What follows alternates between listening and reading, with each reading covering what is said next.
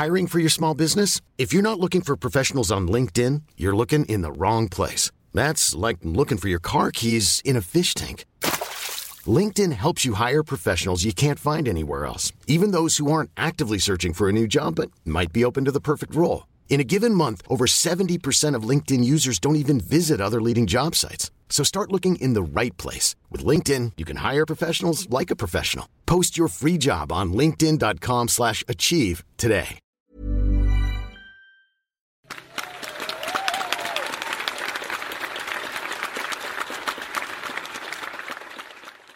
Notre dernier invité, vous ne connaissez probablement pas son nom.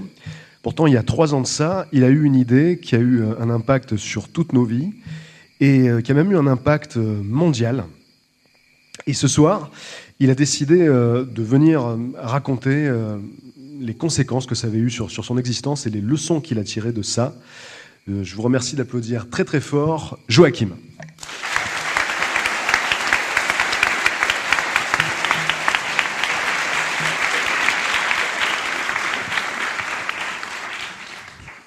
Bonsoir.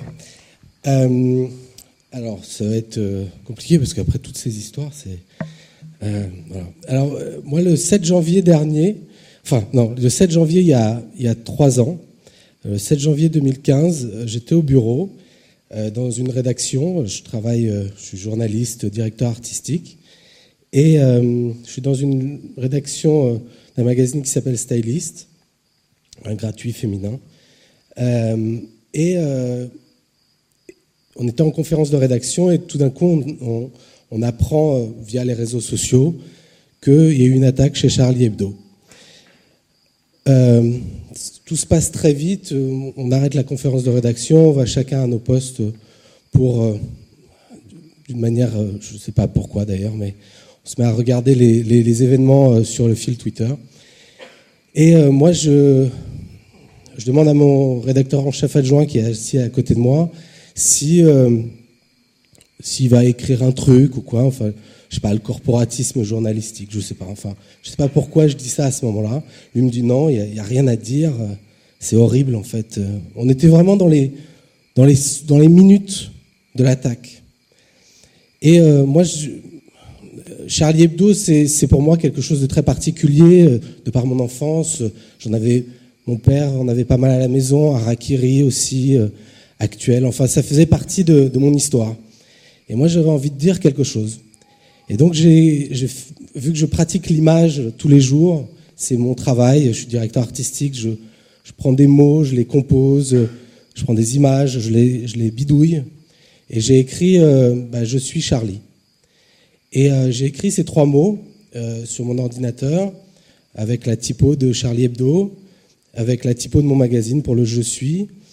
Et euh, je montre à mon rédacteur en chef adjoint, je dis, euh, la première chose que je lui dis, je dis, est-ce que tu penses que ça a heurté personne que que j'écrive ça? Il me dit non, non. Puis en plus, on était, enfin, on était vraiment dans les premiers moments, quoi. On savait pas ce qui se passait. Enfin, c'était assez perturbant. Donc, je balance ça sur Twitter. À l'époque, j'avais 400 followers. Et franchement, à aucun moment, et je suis pas, j'ai pas ce cynisme-là, j'espère pas faire le buzz ou faire, essayer de faire quoi que ce soit. Je voulais juste m'exprimer à un moment donné sur, sur moi, comment je me sentais à ce moment-là. Et donc, j'ai écrit Je suis Charlie. Bon, après, vous connaissez l'histoire de, ce slogan. Ça, ça a pris euh, d'une manière démentielle. Je n'ai jamais compris vraiment. Euh, le soir même, j'étais sur la place de la République, je commence à voir des gens qui sont avec des panneaux euh, Je suis Charlie, tout ça. Je, commence à me dire Mais il y a un truc bizarre qui est en train de se passer en fait. Quelques jours se passent et plus les jours avancent, plus cette chose-là qui ne m'appartient pas finalement, alors que c'est quelque chose de très personnel, commence à avoir son histoire. Euh, il y a beaucoup de gens qui se l'approprient, qui le détournent, qui qui font ce qu'ils veulent avec. Euh, moi, mon message premier, c'était juste de dire que bah, j'étais triste, que je voulais montrer quelque chose pour les victimes, pour les familles des victimes. Et voilà, donc j'ai balancé ce truc-là. Et de fil en aiguille, il y a eu des, des rencontres. j'ai rencontré les gens de Reporters sans frontières qui ont, qui ont voilà, une vision de la liberté de la, de la presse et de la liberté d'expression qui, est, qui me parlait. Donc euh, j'ai intégré Reporters sans frontières. J'aurais cédé mes droits parce que au final, c'est un slogan qui est euh, indéposable. Il se trouve qu'il y a beaucoup de gens qui ont essayé de le déposer pour faire de l'argent avec. Euh, moi, j'ai réussi, ce serait trop long à expliquer, mais à faire en sorte que ce soit indéposable avec l'INPI, avec l'accord de l'INPI, que personne puisse l'utiliser. Il se trouve que les gens l'ont beaucoup utilisé, des gens ont fait beaucoup d'argent avec. J'ai jamais attaqué parce que parce que ça, ça, prendrait trop de temps, parce que ça voilà, parce que j'ai jamais attaqué. Et euh, et en fait, donc en revanche, Reporters sans frontières s'en est servi et, a, et, a, généré pas mal d'argent avec, ce qui a permis à, justement à cette association de de continuer à exister. Mais j'ai aussi, euh, quelques jours après, euh, juste la veille de la marche du 11 janvier, euh, j'ai eu un appel du directeur du cabinet de, du président ukrainien qui venait à la marche. Il se trouve que je suis à moitié ukrainien. et puis dans ma tête, je me suis dit, comment ils savent que je suis à moitié ukrainien? Donc tout de suite, je, je commençais à flipper, le KGB, l'ancien lecture oh là là, là, je suis dans un mauvais film. Il faut savoir que on devient très très très parano parce que c'est un truc qui me dépasse totalement. Je recevais beaucoup de messages d'encouragement via les réseaux sociaux, mais aussi beaucoup de menaces parce que les gens, enfin les gens, certaines personnes confondent, mélangent, et donc je recevais aussi des menaces. Donc dans ce contexte-là, je reçois un coup de téléphone du directeur du cabinet euh, du euh, président ukrainien qui venait à la marche le lendemain et il me dit euh, le président souhaiterait vivement vous rencontrer suite à la marche. Il voudrait que vous soyez à l'ambassade d'Ukraine, avenue de Saxe, euh, à 15h. Je dis mais non, mais c'est juste pas possible en fait, parce que moi je serai à la marche à 15h en fait. Et euh, bon, déjà, je vous le dis comme ça, mais j'étais quand même halluciné d'avoir ce gars au téléphone. Il se trouve que, en ayant repris mes esprits, j'ai assez vite compris que c'était ma sœur qui travaille aussi un peu avec l'ambassade qui avait balancé le tuyau. Et, euh, et donc, il se trouve que, bon, après moult péripéties, parce que moi je vous dis, moi je veux absolument pas que ce soit récupéré, j'ai fait très peu de communication autour de moi, parce que je trouvais ça indécent. J'ai eu beaucoup d'appels de médias, de choses comme ça, mais ça m'a, enfin, je trouvais ça indécent en fait, de parler de mon cas plutôt que ce qui s'était passé. Je rencontre le président ukrainien après multitude de refus de ma part parce qu'il voulait prendre des photos avec moi, etc. Donc faire ça comme? Moi, je voulais pas. Euh, parce que je voulais pas. Enfin, c'est deux choses différentes. Le, conflit en Ukraine est complètement différent du conflit, euh, enfin, de ce qui se passait là, à ce moment-là. Ce qui se passe toujours même. Et, euh, donc, je le rencontre.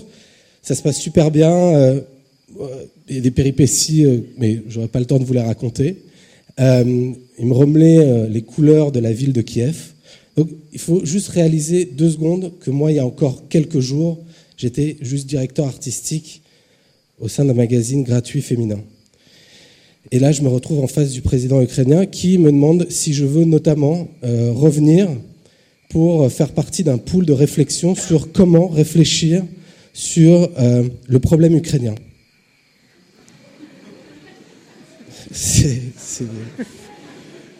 Et donc, euh, bah, je dis euh, d'accord.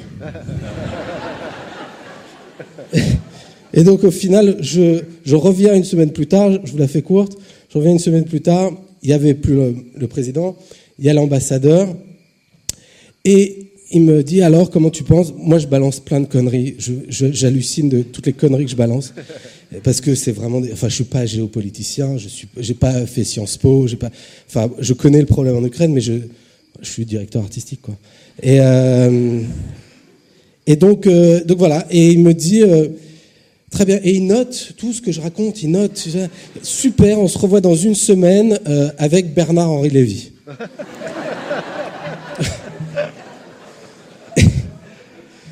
Et moi, à ce moment-là, j'ai dit, euh, pourvu qu'ils me rappellent pas, pourvu Et au final, ils m'ont pas rappelé. Ils ont dû noter, en fait, ils ont dit n'importe quoi, n'importe quoi, n'importe quoi. Donc c'est très très bien. Mais une autre petite histoire, et je vous la raconte très vite parce que c'était très hallucinant. Deux petites choses. Une autre chose, c'est que j'ai rencontré, euh, suite à un événement euh, avec Reporters sans frontières, une personne, le leader des mouvements étudiants chinois de la pièce Tiananmen, la fameuse photo avec le gars face au tank. Pas ce mec-là, mais un des leaders. Et je n'oserais même pas dire son nom de peur de l'écorcher, pardon, hein, mais je ne parle pas chinois. Et euh, il m'a vu et il m'a dit Ah, mais c'est toi qui as fait Je suis Charlie. Ah, c'est fou, c'est fou, c'est incroyable et tout. Et moi, je dis Ouais, mais toi, quand même, euh, pardon. Euh, et, et il me dit Je veux absolument un t-shirt, je suis Charlie, signe-le-moi et tout. Et je me suis retrouvé face au mec en train de signer un t-shirt Je suis Charlie et je lui ai filé. Une histoire folle. Je ne, je ne réalise même pas encore aujourd'hui cette situation-là. Et dernière chose, très brève. Je n'avais jamais rencontré les gens de Charlie Hebdo et j'avais très peur de leur réaction, très très peur de tout ce qu'ils allaient penser de tout ça parce que forcément, bah, c'était indirectement pour eux que je faisais ça. Et les survivants de Charlie Hebdo, j'ai eu la chance de les rencontrer une semaine après via un ami journaliste qui m'a convié euh, sur le plateau du Grand Journal. Et il me dit, ce serait bien que tu sois là avec eux. Et euh, j'ai dit, euh, Ouais, non, mais c'est pas possible en fait. Je peux pas être là. Enfin, mon, histoire, elle est. Enfin, c'est, je veux pas. Je, je, peux pas. En revanche, je serais ravi de les rencontrer derrière. Et donc, je suis venu quand même. J'étais dans, les coulisses. Et là, j'ai rencontré Luz, Zineb. Et, euh, Luz m'est tombé dans les bras. Et il m'a dit une chose qui m'a vraiment touché. C'est, ce qui m'a permis de, de vivre un peu mieux avec cette chose-là, avec ce slogan parce que c'est quand même pas tous les jours facile, parce que forcément ça a généré beaucoup de, discussions. Euh, il m'a dit, je pense que tu réalises pas à quel point ce slogan nous a fait du bien, et que si tu n'avais pas fait ce slogan, peut-être que la marche du 11 janvier n'aurait jamais existé. Alors, merci.